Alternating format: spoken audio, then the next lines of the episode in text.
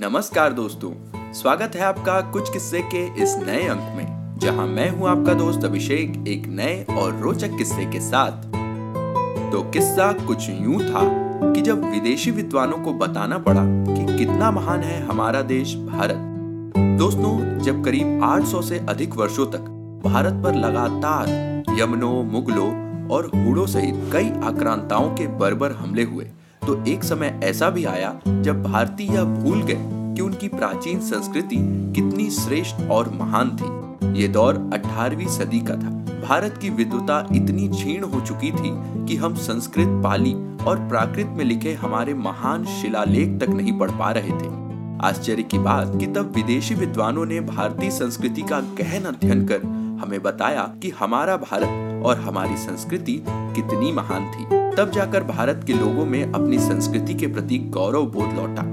यह किस्सा उन्नीसवीं सदी के शुरुआती दशकों का है। तब भारत पर अंग्रेजों का कब्जा था, किंतु अंग्रेज मुगलों या हुणों की तरह हिंदुओं के धर्म परिवर्तन के लिए व्याकुल नहीं थे। उन्हें तो राजनीतिक, आर्थिक शासन की भूख थी, सो वे भारत को इस दृष्टिकोण से लूटते रहे। मगर सदियों तक बलपूर्वक धर्मांतरण किए जाने के कारण भारतीयों की सांस्कृतिक चेतना शून्यता की ओर बढ़ रही थी।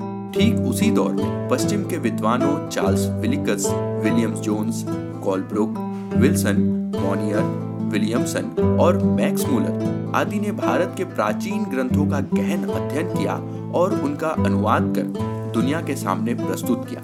इसी दौर में भारतीय मेधा का पुनर्जागरण हुआ और स्वामी विवेकानंद, स्वामी दयानंद सरस्वती, महर्षि अरविंद सहित अन्य भारतीय विद्वानों का भी उदय हुआ। नतीजतन एक हजार वर्षों से सुषुप्त रहे भारतीयों में अपनी संस्कृति के प्रति चेतना बोध जागृत हुआ और भारत हताशा, निराशा से उबरने लगा। अगर उन्नीसवीं सदी की शुरुआत में ये क्रांति न होती तो शायद भारत का प्राचीन ज्ञान और विद्वता सदा सदा के लिए काल के गर्त में समा जाती। दोस्तों, पुरातन भारतीय ज्ञान के पुनर्जागरण संबंधी ऐसे ही किस्से हम आपको सुनाते रहेंगे, लेकिन आज का किस्सा बस यहीं तक। अगर आपको ये और हमारे पिछले किस्से पसंद आ रहे हैं तो इसे अपने यारों दोस्तों के साथ जरूर शेयर करें। अपनी प्रतिक्रियाएं हमें कमेंट्स के जरिए बताएं और अगर आप इसी तरह के कई किस्से सुनना चाहते हैं तो हमारे चैनल कुछ किस्से को फॉलो या सब्सक्राइब करें और नोटिफिकेशन जरूर ऑन कर लें, क्योंकि अगले किस्से में आप जानेंगे कि क्या थे किशोरता के अंतिम शब्द।